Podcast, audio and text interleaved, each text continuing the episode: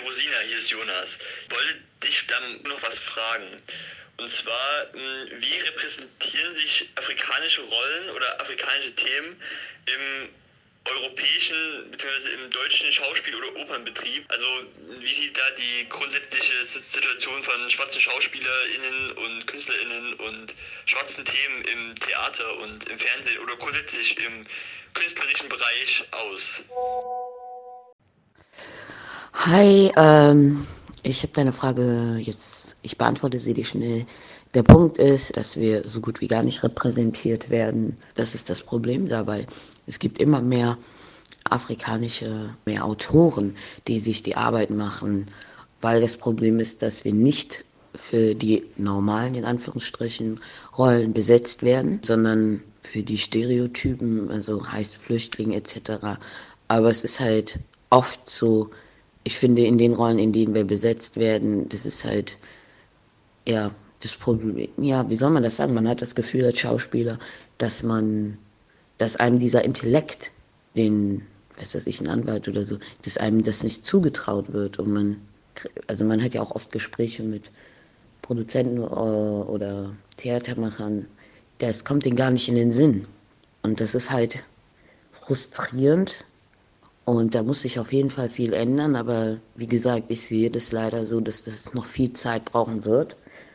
Und da braucht es ja, mutige Filmemacher, äh, aber auch ein Bewusstsein innerhalb dessen, weil es, ich meine, wenn wir uns die Außenwelt anschauen, dann ähm, existieren wir. Also wir sind auf den Straßen, es gibt Anwälte, Ärzte, was weiß ich, Fachangestellte äh, draußen, also in der normalen Welt.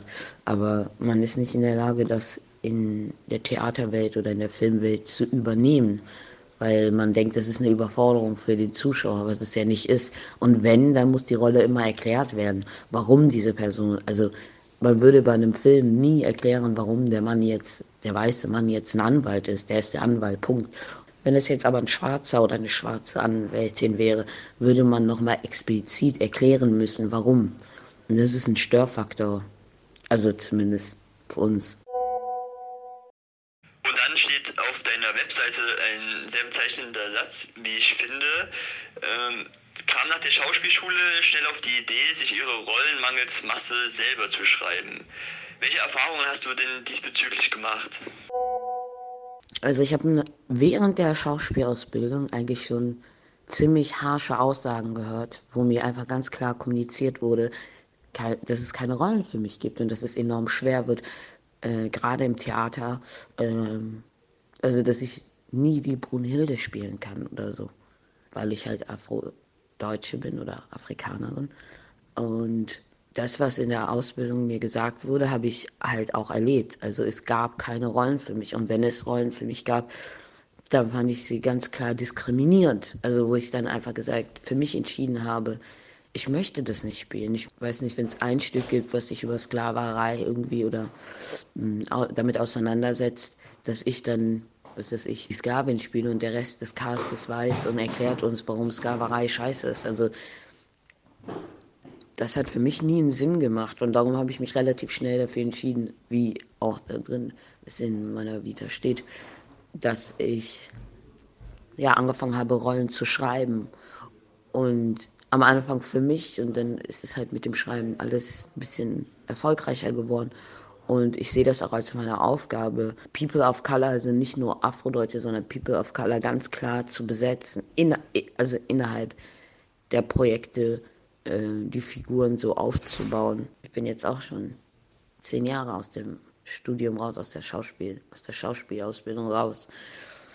Und man sieht halt in den letzten drei, vier Jahren hat sich viel verändert. Davor die Zeit war wirklich hart. Und es gibt viele Schauspieler, die ja noch länger im Game sind ne? und die einfach wirklich gekämpft haben. Und was jetzt aber auch passiert ist, Gott sei Dank, ist, hm, dass die Community, also People of Color, sich zusammengebracht haben und dass man gemeinsam als Community das Problem bearbeitet, weil natürlich, wenn man erstmal ein eine Community hat, die das mit einem gemeinsam irgendwie tragen kann, dann wird es auch einfacher, weil du bist ja auch in einer, in einer Grund, also du bist ja in einer Überforderung. Ne? Und du kannst dich alleine, wenn du irgendwie die Casting-Aufrufe siehst, du kannst dich ja auf so gut wie keine Casting äh, bewerben, weil da ganz klar steht blond, blauäugig, irgendwie groß, schlank, so. Und wenn du dann aber auch zum Beispiel die Casting-Aufrufe für People of Color siehst, also bei den normalen, in Anführungsstrichen, Casting, ist es viel expliziter die Figur erklärt. Und bei Castings für People of Color hat man das Gefühl, man bedient echt nur, mh, hm, ja, schwarz, weiß was ich, schwarze Frau. Auch wenn es Castings gibt für uns. Ich meine, es wird ganz, also alle schwarz, also wenn ich ein Casting habe für eine Rolle, dann hat Kami auch ein Casting, die rein optisch ein komplett anderer Typ ist. Also man ist da nicht so genau, ne? Man sagt dann einfach nur, pff, so viele schwarze Frauen wie möglich und man sieht dann, weiß was ich, Frauen, die 1,90 groß sind, die 1,30. So grob würde man mit keiner anderen Rolle umgehen. Das, man hat schon das Gefühl, man ist halt so eine Figur, die da einfach hingestellt wird. Und was glaubst du, was in der Zukunft für Perspektiven so zu erwarten? Jetzt so langsam ist es halt so, dass Anderssein in Anführungsstrichen in Deutschland lukrativ wird, weil andere Perspektiven gesucht werden, weil wir natürlich, wie du und ich, auch einen anderen Background haben. Ich ein, Einblicke in eine andere Kultur habe durch mein Herkunftsland. Jetzt ist es halt, weil die Welt sich vernetzt. Weil wichtig ist, also gerade die Filmindustrie oder jede, jede Industrie hat ein Ziel und das heißt Geld verdienen. Und wir müssen beweisen, in Anführungsstrichen, dass wir äh, lukrativ sind. Also ziemlich beste Freunde war ja auch ein ganz klarer Schuss in die Richtung, es lohnt sich in Diversity zu investieren, wie Black Panther. Es lohnt sich, weil es dort die Zuschauerzahl gibt und was zum Beispiel die Community auch macht in Berlin, also die schwarze filmschaffende Community ist, die gehen in die Auf Vorstellungen der Kollegen.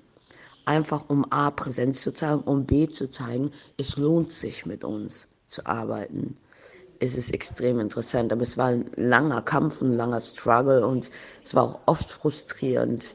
Und oft muss man sich auch fragen, ist man bereit, ähm, also die eigenen Linien auch, ne? Was ist man bereit zu machen und wo hat man das Gefühl, man verkauft sich? Und das ist eine ganz dünne Linie, weil auf der einen Seite willst du natürlich, musst du deine Rechnungen zahlen und auf der anderen Seite willst du aber auch keine Klischees bedienen. Und darum war halt das Schreiben und auch eigene Projekte auf die Beine stellen enorm wichtig. Für mich zumindest.